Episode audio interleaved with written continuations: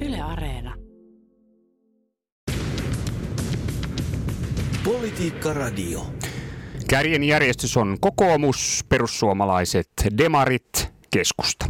Eli kokoomus jatkaa kärjessä, mutta nyt myös perussuomalaiset ohittivat kyselyssä pääministeripuolue SDPn.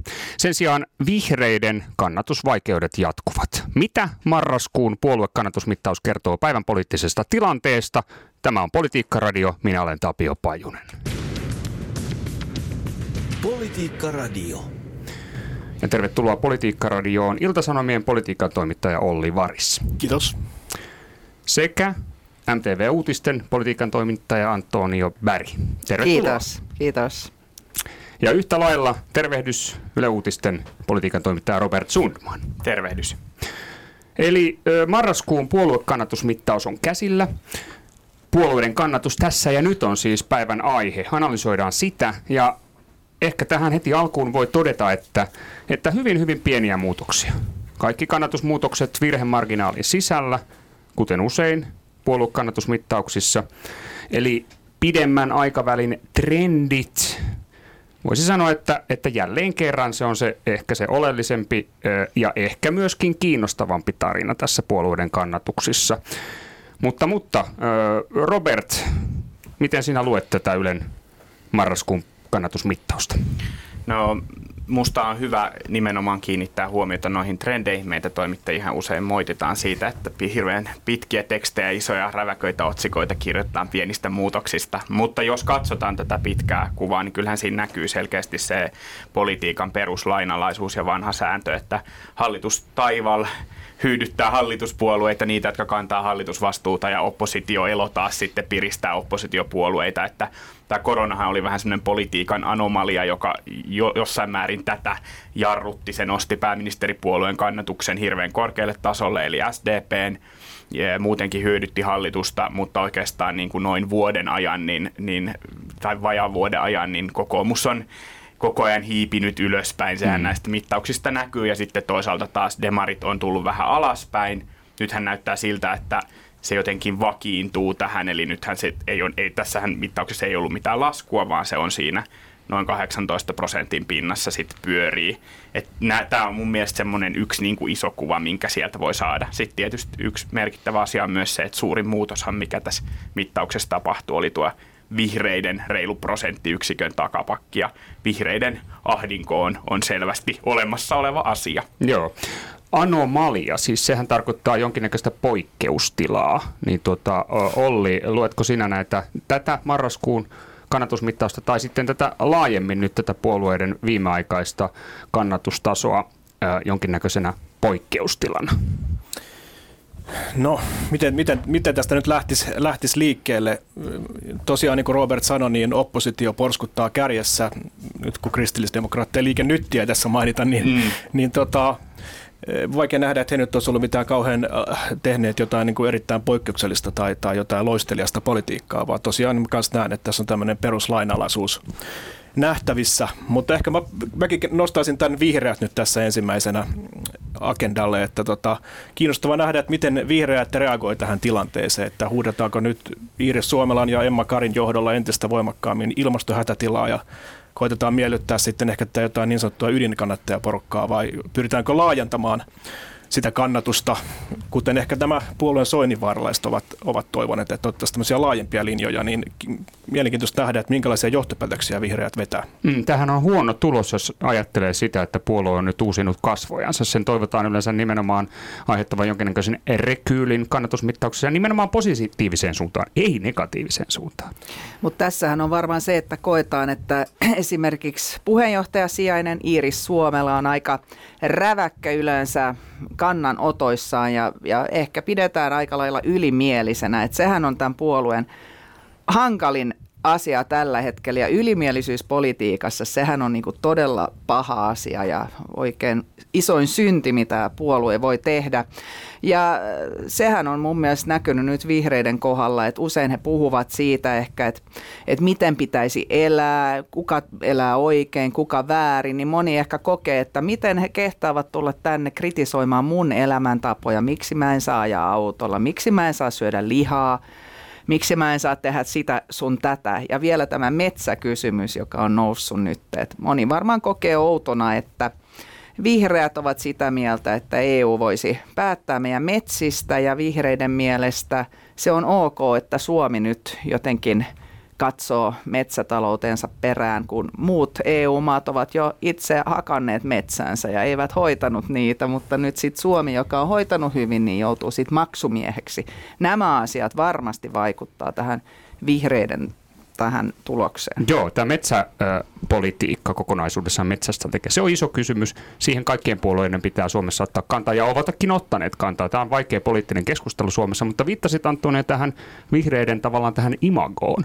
Tässä on nyt... Ö, Robertkin taisi kirjoittaa juttua äh, nimenomaan tästä asiasta, että vihreiden imago on tällä hetkellä aika huonoissa kantimissa. Joo, tuota, puolueethan teettää tämmöistä puoluebarometrikyselyä, josta julkaistaan niin julkisia osia ja sitten sit tämmöistä imago-osa, jota ei julkaista, mutta Ylellä oli ilo se saada ja siitä juttu tehdä ja, ja yksi keskeinen havainto siinä on nimenomaan se, että kokoomuksen imago on kohentunut tänä vuonna ihan merkittävästi. Eli keväällä, kun tämä mittaus tehdään kaksi kertaa vuodessa, niin heillä oli vielä imago-ongelmia, mutta nyt syksyllä niin luvut olivat suorastaan loisteliaat heille ja sitten vihreillä taas kehitys on ollut se, että että, että kun pitkään puhuttiin, että vihreillä meni näissä imagokyselyissä tosi hyvin, että puhuttiin vähän tällaista, että se on se suomalaisten niin kuin kakkossuosikkipuolue, että vaikka he ei äänestäisi sitä, niin moni niin kuin symppaa vihreitä, mm. niin nyt on tavallaan täysin päinvastainen ollut kehitys, eli he ovat pitkään niin kuin vähän niin laskeneet, ja, ja nyt he ovat monissa näissä attribuuteissa, eli kun siellä kysytään, että, että liitetään tämmöisiä eri ominaisuuksia, saa liittää näihin puolueisiin, niin monessa niin kuin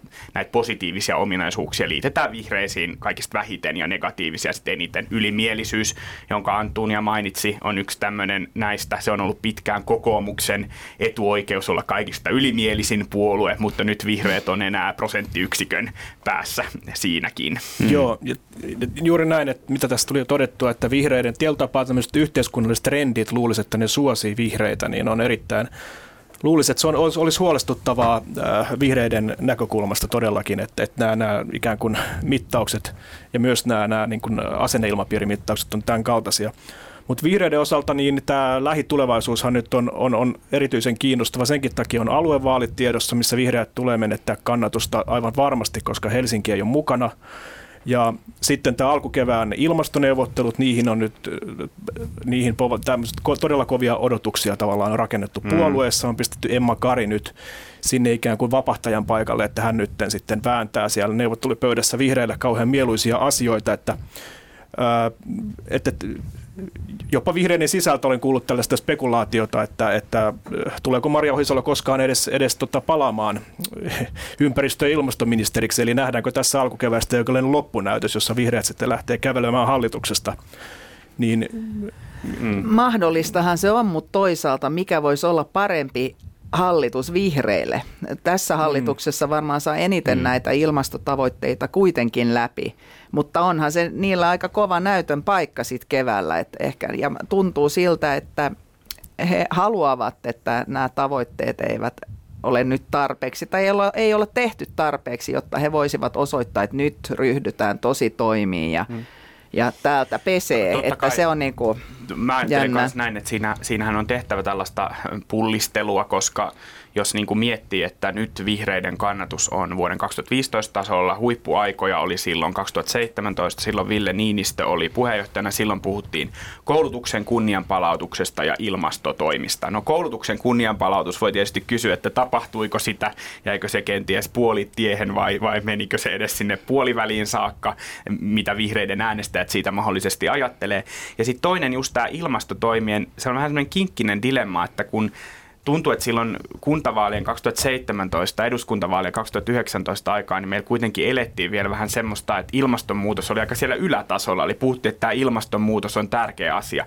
Mutta nyt kun täällä puhuttiin jo näistä elämän valintoihin ja mm. tällaisiin puuttumisesta ja metsiin puuttumisesta. Eli nyt se ilmastonmuutos on myös konkretisoitunut tämmöisiksi kysymyksiksi. Ihmiset huomaa, mitä se tarkoittaa, kun pitää tehdä näitä ilmastoratkaisuja. Siinä vihreillä on kyllä sitten se, että, että miten he asennoituu tähän, että vaatiiko he lisää, minkälaisia toimenpiteitä vaatii. Se on aika kinkkinen kysymys. Kyllä, ja se antaa tietenkin loistavan äh, alustan sitten vastavoimalle perussuomalaisille nyt, nyt ilmeisenä, ilmeisenä tota, puolueena jokainen autoilija huomaa, että se pumppuhinta on siellä mm. lähellä, lähellä kahta litraa, niin se on kuitenkin kiistatta aika korkea Suomen olosuhteissa, niin Nämä on antaa juuri niitä hyvin herkullisia poliittisia ikään kuin täkyjä tässä, tässä nimenomaan kun tämä konkretisoituu tämä ilmastonmuutos. Täällä kun Helsingissä ollaan, niin kaukolämmittäisessä talossa kun asuu, niin kyllä huomaa laskuissa tämän, tämän todellisuuden. Kyllä, kyllä joo, ja vaihtoehtobudjeteissakin tästä polttoaineen hinnasta kyllä käytiin tiukkaa keskustelua, ja perussuomalaiset ovat noteeranneet tämän polttoaineveron isosti omassa budjetissansa. Mutta tämä vihreiden tilanne on kyllä silleen kiinnostava siinäkin mielessä, että aivan juuri tämä koulutuksen kunnianpalautus ja sitten ympäristö- ilmastopolitiikka, nämä kaksi kärkeä, niin tässä koulutuksessahan on käynyt tällä hallituskaudella niin, että demarit on kaapannut tämän itsellensä aika tehokkaasti tämän koulutuspuolen, koska on tämä oppivelvollisuuden laajentaminen. Sitten ä, opetusministeriön vasemmistoliitosta Li Andersson. Vihreille on oikeastaan jäänyt pelkästään, pelkästään tämä ilmasto ö, asia. Ja, ja, ja kenttä on erittäin tavallaan tiukalla, jyrkällä linjalla tässä kysymyksessä vihreissä. Ruotsissa on kiinnostava tilanne siinä mielessä, että Ruotsissahan ympäristöpuolue on ollut todella suurissa vaikeuksissa tässä samassa ajassa jolloin tehdään ilmastotoimia. Mm, Ruotsissahan se on hyvin paljon pienempi kuin Kyllä. Suomessa vieläkin. Mutta se, että nythän vihreiden täytyy nostaa profiiliaan, koska vasemmisto ajaa myös yhtä vahvasti ilmastoasioita ja demareissa osa myös, että niiden pitää vetää se, se nextille levelille niin sanotusti ja vaatia vielä enemmän sellaista, mitä taas ärsyttää monia ja hmm. näin, koska että ne sais äänensä kuuluviin. Muutenhan se vetää, ne vetää ihan samoilla linjoilla näille muiden hallituspuolueille puolueiden Tämä on tämmöinen kierre. Mm, tämä, mitä Tapio mainitsi näistä salkuista ja puolueiden profiloitumisesta, niin kyllähän musta se näkyy siinä vaiheessa, kun näitä ministerisalkkuja järjesteltiin uusiksi, että niin kuin, kun oli vähän vaikeuksia sitten katsoa, että kuka henkilö menee millekin paikalle vihreissä, eli kuka ottaa sisäministerin salkun ja kuka ympäristö- ja ilmastoministerin salkun ja mitä näissä odotetaan tehtäviksi. Ulkoministeri Pekka Haaviston paikka on koskematon, sitä, siihen ei ketään oltu laittamassa tilalle, mutta kyllähän se niin kuin alleviivasi sitä, että tämä salkkukokonaisuus vihreille. No vihreistä tietysti sanotaan, että se oli paras mitä saatiin, että ei päästänyt hallituskumppanit koskemaan vaikka työ- ja elinkeinoministeriön salkkuihin, jossa voisi ehkä vähän energiapolitiikkaa koskea, saatikka sitten jonnekin maa- ja metsätalousministeriö, mutta lähinnä pointtina niin kuin se, että tällä salkkukokonaisuudella tämä on myös vaikea vihreä, tämä on vaikea tehdä semmoista niin kuin profiloitumista, just tämä opetusministerin pestin sivusuun meneminen, niin se on musta hyvä esimerkki siitä, että mutta kyllähän he saivat, tämä ilmastoministerin salkkuhan oli niille varmaan kuitenkin se ykkönen, niin mm sillä Mut tavalla. sitä voi kysyä, että missä tehdään ilmastopolitiikka, niin, no tehdäänkö no, todella, se ympäristöministeriössä joo, kyllä, vai kyllä, se on totta. niin. mm, mm pitää paikkaansa. Niin, tässä ehkä odotettiin sitä, että, että tulisi tästä sisäministerin tavallaan, että hän pääsisi tekemään tämmöisiä hyvin vahvoja ihmisoikeuslinjauksia. Kyllä, no, no itse asiassa nythän se pakolaiskeskustelu on uudelleen käynnistymässä, että siinä mielessä nyt Krista Mikkoselle yllättäen on tarjottumassa podiumi en tiedä kuinka paljon hän oikein nauttii siitä tehtävästä, mutta hänelle se on ikään kuin nyt tulossa. Niin hänet hän hyvin vastahakoisen oloisesti niin siihen laitettiin. Ka- kannettiin sisäministeriöltä. Kyllä. Kyllä, ja hän joutui erittäin vaikeaseen keskusteluun välittömästi, koska oli tämä välikysymyskeskustelu hybridivaikuttamisesta. Voisi sanoa, että suoraan tuoreeltaan tällaiseen mm, debattiin. Vaikea paikka ministerille. Kyllä. Politiikka Radio. Joo, Politiikka Radio käynnissä. Minä olen Tapio Pajunen ja tänään täällä vieraana kolme politiikan toimittajaa. Robert Sundman, Ylen, Yle Uutisten politiikan toimittaja, Olli Varis, Ilta-Sanomista politiikan toimittaja ja Antunia Bäri, MTV-uutisista. Ja, ja meillä on käsillä tuore marraskuun puoluekannatusmittaus. Ö, olemme puhuneet hieman siitä, hieman laajemmin vihreiden tilanteesta. Mutta, mutta mitenkäs nyt tämä kokoomus sitten, sehän ää, tässä nostettiin jo yle, niin kuin historiallisesti aika ylimieliseksi puolueeksi, no niin kuin imakoltansa, mutta silti se vaan porskuttaa kannatusmittauksissa ja ää, vankistaa asemaansa ykköspuolueena 21,8 prosenttia. Siinä on hyvä nousu, niin, niin tota, Antuunella on käsi pystyssä heti selittämään kokoomuksen ää, hyvää taivalta. No mielenkiintoistahan oli nähdä, että alkuhallituskaudenhan ne ei löytänyt oikein sitä opposition roolinsa, mm. vaan etti sitä ja perussuomalaiset selkeästi silloin johti siinä oppositiossa. Ja koronan takiahan ne ei myöskään voinut nostaa profiilan. Kaikkihan oli yhtä mieltä hallituksen kanssa aika pitkälti. Mutta sitten kuntavaalien alla niin huomasi, että lähti vähän se taso nousemaan jollain ta- tavalla. Ja sitten kun kuntavaalitulos oli niin hyvä, niin mä luulen, että se antoi hyvin paljon energiaa puolueelle ja näin, koska viime keväänähän oli paljon sisäistä kritiikkiä Orpoa kohtaan ja muuta. Nyt taas ollaan enemmän tyytyväisiä tilanteeseen tietysti, kun Gallupeissa käy näin ja sillä tavalla. Et luulen, että ne sai vähän vauhtia siitä kuntavaaleista ja se jäi päälle sitten vaan. Ja, ja itseluottamus selkeästi kasvoi siinä puolueessa. Ne löysi tämän tämän vipun siinä, mi- mihin ne nyt koko ajan ottaa kiinni, eli velkaantuminen, ja nyt pitää lopettaa se hullu velkaantuminen, mitä hallitus harjoittaa. Talouslinja, Olli. Joo, nimenomaan mä sanoisin, että kokoomus on vähän sellainen kuin ACDC ehkä hard rockissa, että se soittaa sitä samaa biisiä mm. koko ajan, että Siis että eli vero ja velka ja, ja talous ja työllisyys, että siis se niin kuin jauhaa ihan samaa aivan koko ajan. Ja ilmeisesti niin kauan kun sitä pääsee jauhamaan, niin se toimii ja se tuottaa tietyn määrän kannatusta. Mutta sitten kun mennään johonkin arvokeskusteluihin, jotka myös sit jakaa kokoomusta, niin se, he, sitten tulee vaikeudet. Mutta nyt nämä on pysynyt tässä kiirsi pihastakaan ja kuulunut pihastakaan pitkään aikaa, mm. eikä, eikä muistakaan oikeastaan. Niin Tämä menee hyvin tasaisesti. Juuri näin. Siis nämä, tämä ikihitti yhdistää sekä kokoomuksen niin kuin kannattajat että, että poliitikot niin kuin sen taakse. Ja, ja tota, tämä oli hyvä, kun Antunia mainitsi tuon kevään, niin, niin nämä liikkeet hän on nopeita. Että keväällähän kokoomuksesta puhuttiin kriisipuolueena, mm. puhuttiin rajapinnoista ja siitä, että mitä suunta, pitääkö kokoomuksen valita joku suunta. Ja, ja tavallaan niin kuin sitä, sitä minäkin olin varmaan puimassa jossain tai tavallaan, että se oli silloin se keskustelu. Nyt siitä ei ole tietoakaan, kun kun, kun tota, äh, ikihitti, ikihitti, ACDC, ikihitti vetää, eli talous, työllisyys, velka ja näin, ja, ja tota, sen taakse on kaikki sit saatu, ja kannatus sen kun nousee. Ja toki varmaan siinä on sekin, että, että onhan se niin kuin, ihmiset, äänestäjät varmaan tykkää siitä, että on semmoista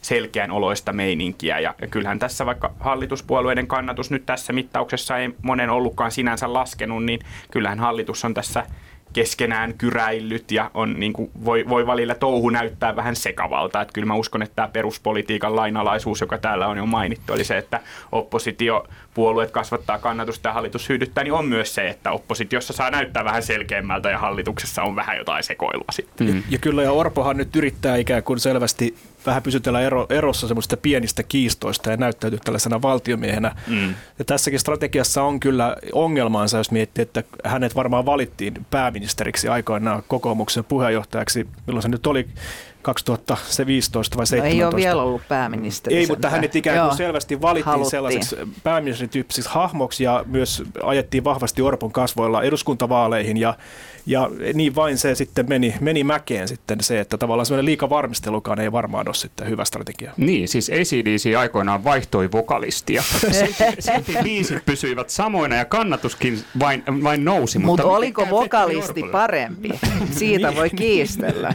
se on makukysymys. Joo. Tästä väännetään paljonkin kättä, mutta siis että Orpon asema. On, niin, no siis Pysyykö hän on... edelleen vokalisti? No, no tällä hetkellähän se on hyvin vankka. Kyllä, ja hän ilmeisesti nyt ensi kesänä on sitten asettautumassa jatkokaudelle, mutta itse mietin, että aikooko hän säilyä siinä vokalistina siis neljä vuotta siitä eteenpäin. Varmaan hänen pitäisi ainakin sitoutua sitten. Ja se on siinä vaiheessa ollut suomalaisessa poliittisessa nykyisessä meiningissä puheenjohtajana niin kuin erittäin kauan, Kyllä. varmaan kymmenisen mm. vuotta jo. Niin uskon, että hän tulee tekemään tämän exitin nyt, kun tätä SLAS-aikaa eletään, niin tota voi sanoa, että exit varmaan on tulossa, mutta, mutta milloin? Ilmeisesti se lykkääntyi se exit vielä ensi kesästä sitten, ehkä kahden tai neljän vuoden päähän. Tämä on niin paras arvos tällä hetkellä. Mm. Viime puoluekokouksessa, joka oli siis 20 syksyllä, niin silloinhan Orpo osan kokoomuslaisista myös yllätti, kun hän sanoi, että hän ei ainoastaan halua johtaa puoluettaan kuntavaalivoittoon, vaan myös eduskuntavaalivoittoon ja aikoo olla seuraava pääministeri. Ja ehkä siellä osa sitten oli odottanut, että joku seuraava saattaisi tulla, mutta sinne hän on ainakin ladannut niin kuin julkisesti tämän, että sinne mm. asti ainakin pitää päästä. Niin tässä tilanteessahan, mitä, miten niille menee nytten todella hyvin, niin olisihan se aika outoa, jos hän nyt mm pohtisi, että ei johtaisi puoluetta Kyllä. seuraavissa eduskuntavaaleissa, että onhan se nyt aivan selvä se. Ja, mutta kokoomuslaiset katsoo hyvin tarkasti näitä galluppeja, jos se, siellä tulee notkahdus, mennään sinne johonkin 18, 17, puhumattakaan, mentäisiin alle 17, niin alkaisi kyllä liikehdintää tapahtua tuolla Häkkisen, Häkkäsen ja Lepomäen pilttuussa hyvin nopeasti. Mm. Kyllä. Et tällä hetkellä he vaan niin kuin syövät toisiaan, kun he on kaksi niin ilmeistä haastajaa. Mm. Ja sitten siinähän on myös se, että haastajakaan ei voi olla ikuisesti. Että, mm. että tota, he, heidän aikaa on povattu jo tosi monta vu- niin kuin vuotta tuntuu suorastaan Kyllä. siltä. Kuten, että on ihan just tulossa sieltä. Niin vähän kuin Antti, koskaan? Vähän kuin Antti Lindman. Näin juuri. Juuri näin. Ajoitus on politiikassa se usein se tärkein kysymys. Ja ajatuksen mestarihan oli Mauno Koivisto tietysti aikoinaan suurina presidentin, äh, tota, presidenttipelin vuosina.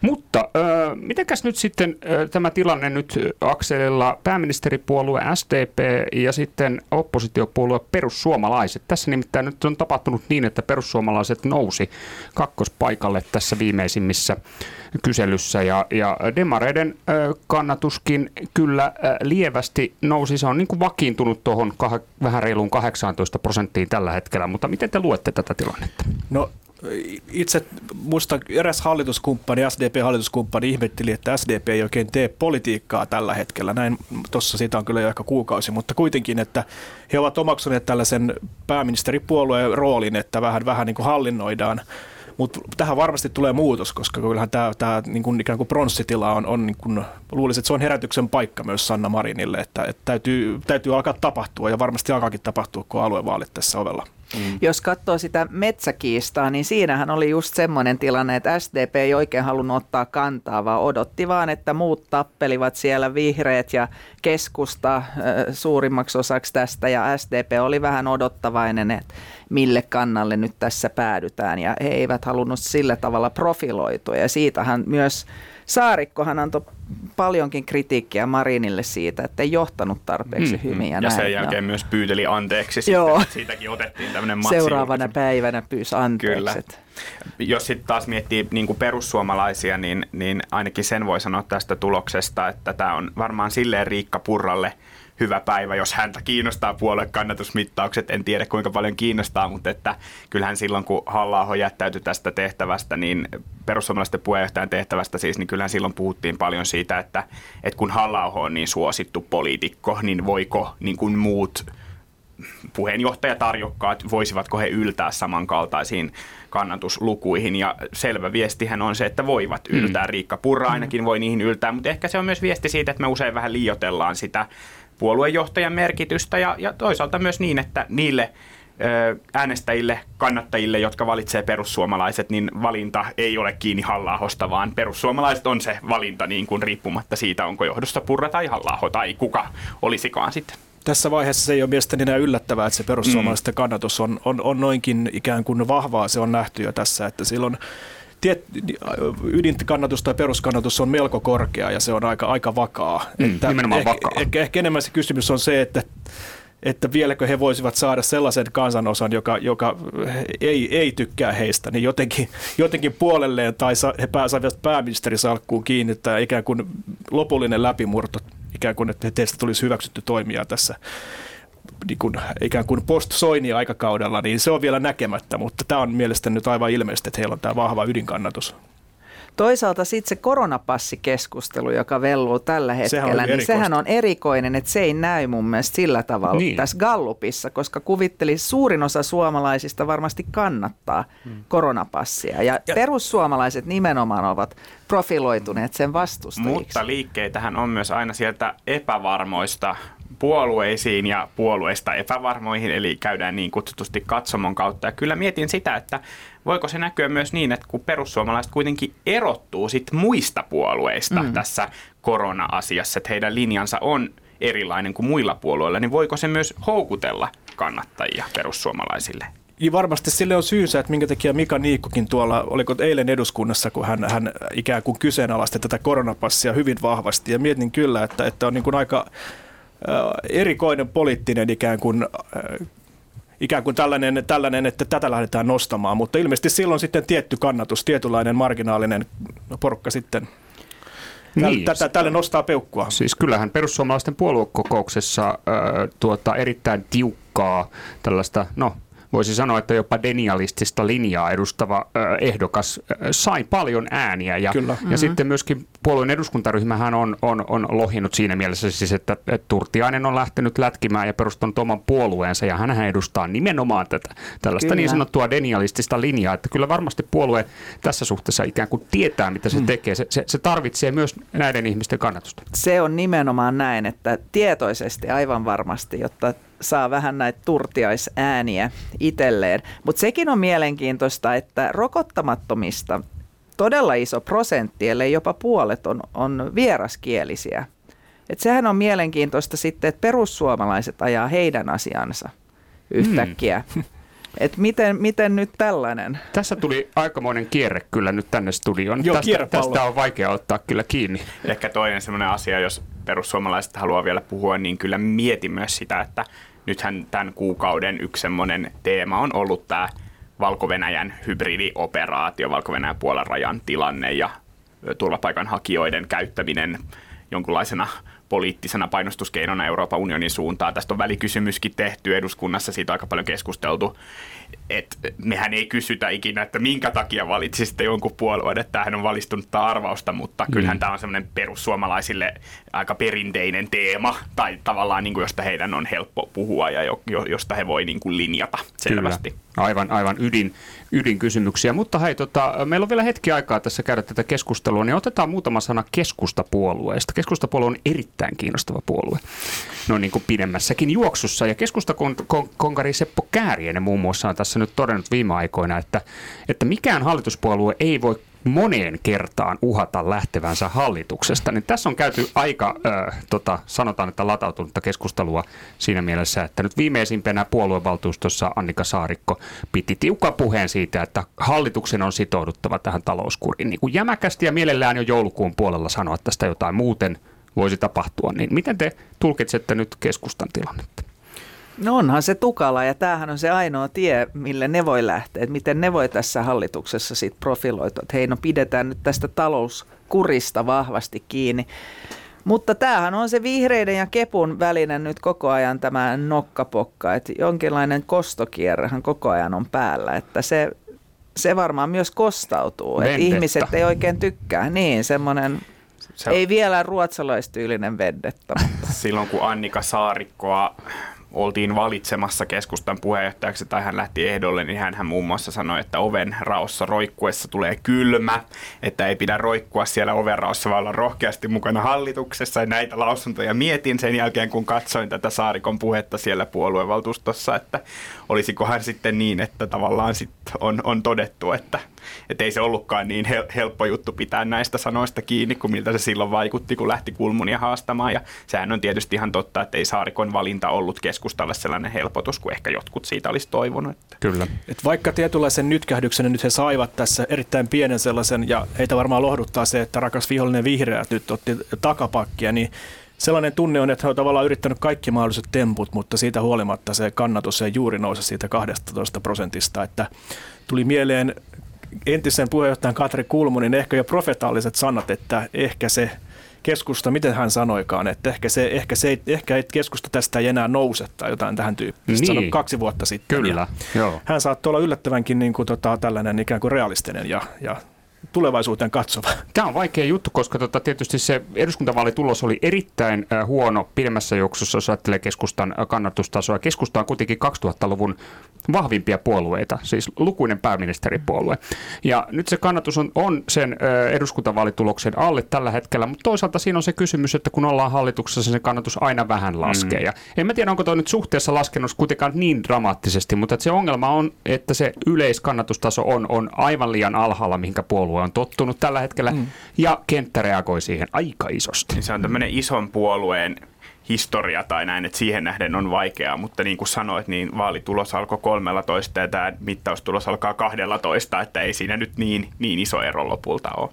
Kenttähän on aina ollut hyvin vahva siellä kepussa, eli on paljon kerrottavaa aina puoluejohdolle, niin se varmaan aina näkyy myös näissä ulostuloissa. Hmm. Et jääkö keskusta nyt semmoiseksi ikään kuin keskisuureksi puolueeksi, että pitääkö heidän toteutua nyt äh, so, ikään kuin sovittautua uuteen normaaliin, että he on vähän kuin Ruotsin keskusta, ehkä vähän vahvempi vaan. Joo. Toistaiseksi ainakin. Okei, tota hei, kiitoksia hyvät vieraat tästä vuolaasta keskustelusta. Tässä olisi vielä ollut paljon muutakin puoluekenttä on laaja, politiikan kysymyksiä on runsaasti, niitä, niitä on laidasta laitaa, mutta siis tänään siis tosissaan politiikkaradiossa vieraana Olli Varis Iltasanomista, kiitoksia. Kiitoksia, kiitos. Antunia Berg MTV Uutisista, kiitoksia kiitos, tästä keskustelusta ja, ja Robert Sundman Yle Uutisista, politiikan toimittaja. Ja, ja taitaa olla niin, että tammikuun alussa tulee seuraava puoluekannatusmittaus. Siihen saadaan sitten näitä joulukuun lukuja jälleen kerran. Seurataan tätä alituiseen, hyvin hyvin kiinnostavaa politiikan tilannetta ja pelataan sitä näihin kannatusmittauksiin. Politiikkaradio jälleen huomenna. Minä olen Tapio Pajunen ja tämä on Politiikkaradio. Politiikka Radio.